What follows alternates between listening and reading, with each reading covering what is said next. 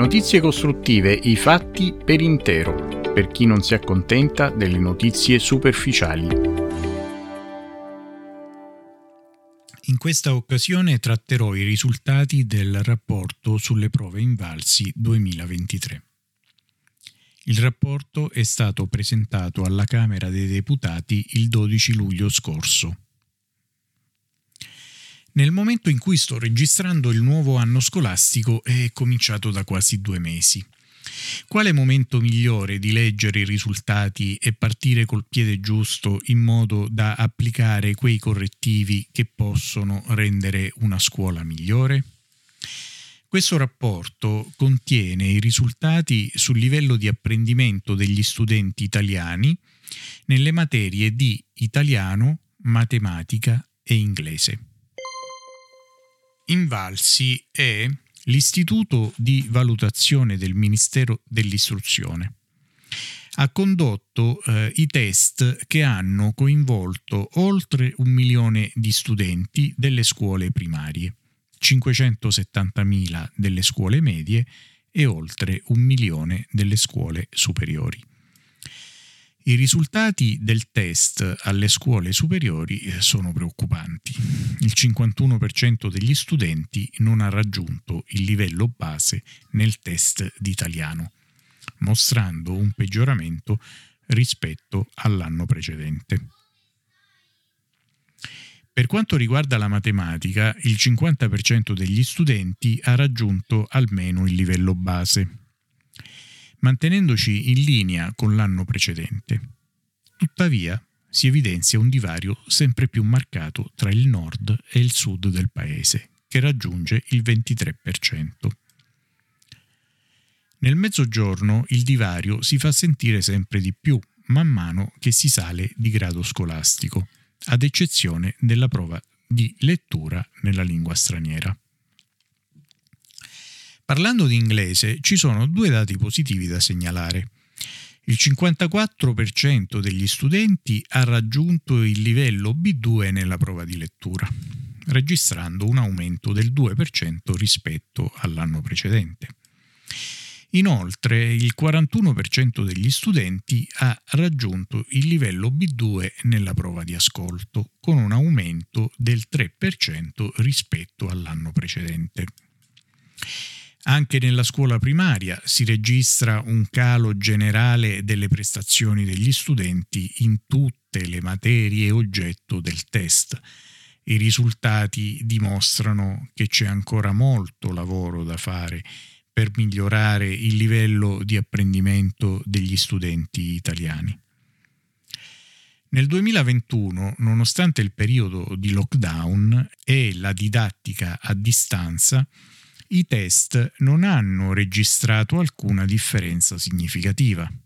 Tuttavia, nel 2022 si è verificato un calo nelle prestazioni degli studenti, suggerendo la presenza di effetti sull'apprendimento a medio e lungo termine legati alla pandemia. Uno degli effetti negativi evidenti della pandemia è la dispersione scolastica. Nel 2021 la percentuale di studenti che ha abbandonato il percorso di studi ha raggiunto il 9,8%, ma nel 2023 questa percentuale è scesa all'8,7%. È importante considerare non solo gli studenti che abbandonano la scuola, ma anche quelli che conseguono il diploma senza possedere le competenze di base necessarie. Questo comporta il rischio di incontrare difficoltà nell'inserimento nel mondo del lavoro.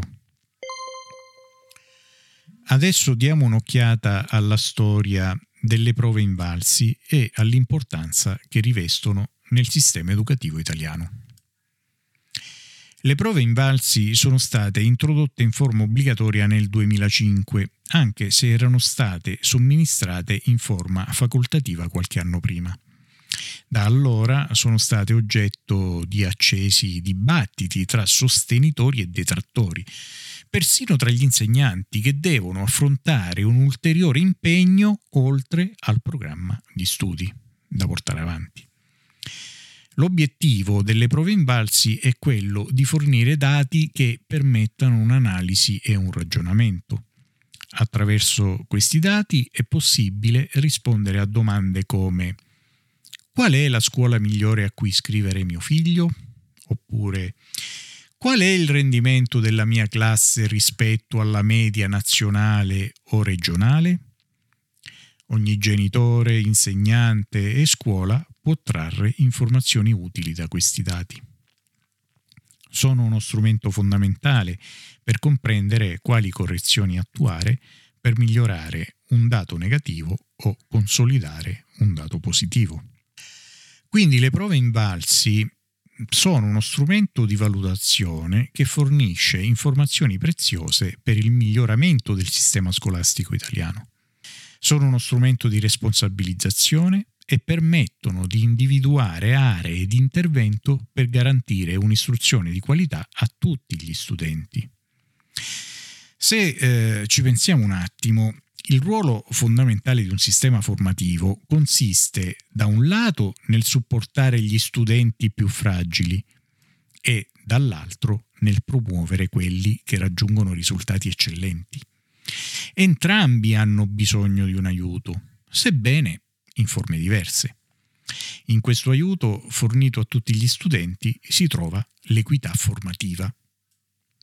Tuttavia diventa difficile misurare quanto aiuto viene effettivamente fornito a ciascuno di loro e se questo aiuto sia stato sufficiente o meno. Per rispondere a queste domande i dati ottenuti dalle prove diventano fondamentali. Dalla lettura dei risultati delle prove invalsi 2023 scopriamo che le regioni italiane con meno studenti fragili sono anche quelle con la percentuale più alta di studenti accademicamente eccellenti.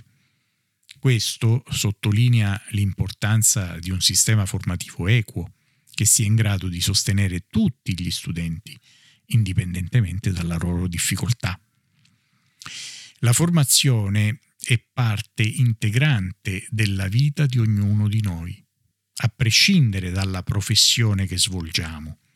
L'apprendimento continuo ci aiuta ad affrontare i rapidi cambiamenti nel mondo del lavoro. È anche importante non dimenticare ciò che abbiamo imparato una volta terminata la scuola.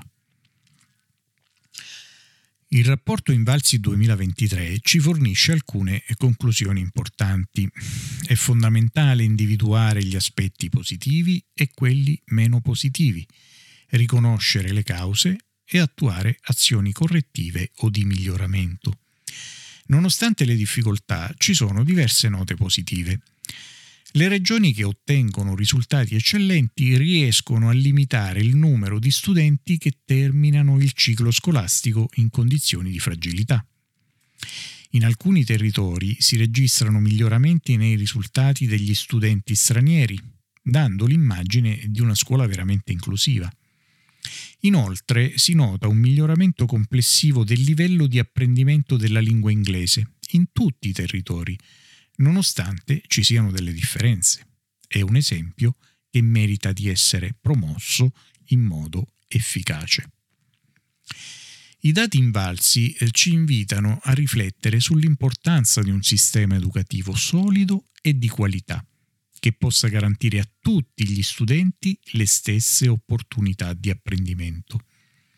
Affinché le cose cambino è necessario che questi risultati servano da spunto per avviare azioni concrete volte a migliorare il sistema scolastico italiano.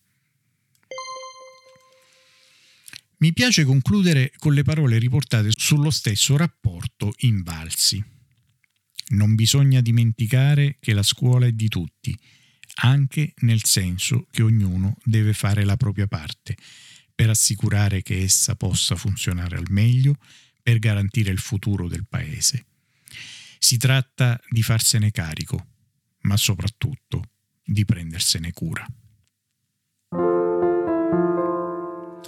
Vi anticipo che in uno dei prossimi appuntamenti vi parlerò del divario nord-sud, con particolare attenzione al mondo della scuola. Se vuoi esprimere la tua opinione o esperienza sull'argomento, scrivi un commento sul sito notiziecostruttive.it oppure dallo stesso sito puoi inviare un messaggio audio. Trovi i link nella descrizione di questo episodio. Alla prossima! E adesso vi rimando al prossimo appuntamento con la notizia eh, presentata in forma costruttiva. Iscriviti al feed per non perderla. Se vuoi partecipare alla discussione, collegati al sito notiziecostruttive.it. Oltre a scrivere la tua opinione, potrai inviarci un messaggio audio.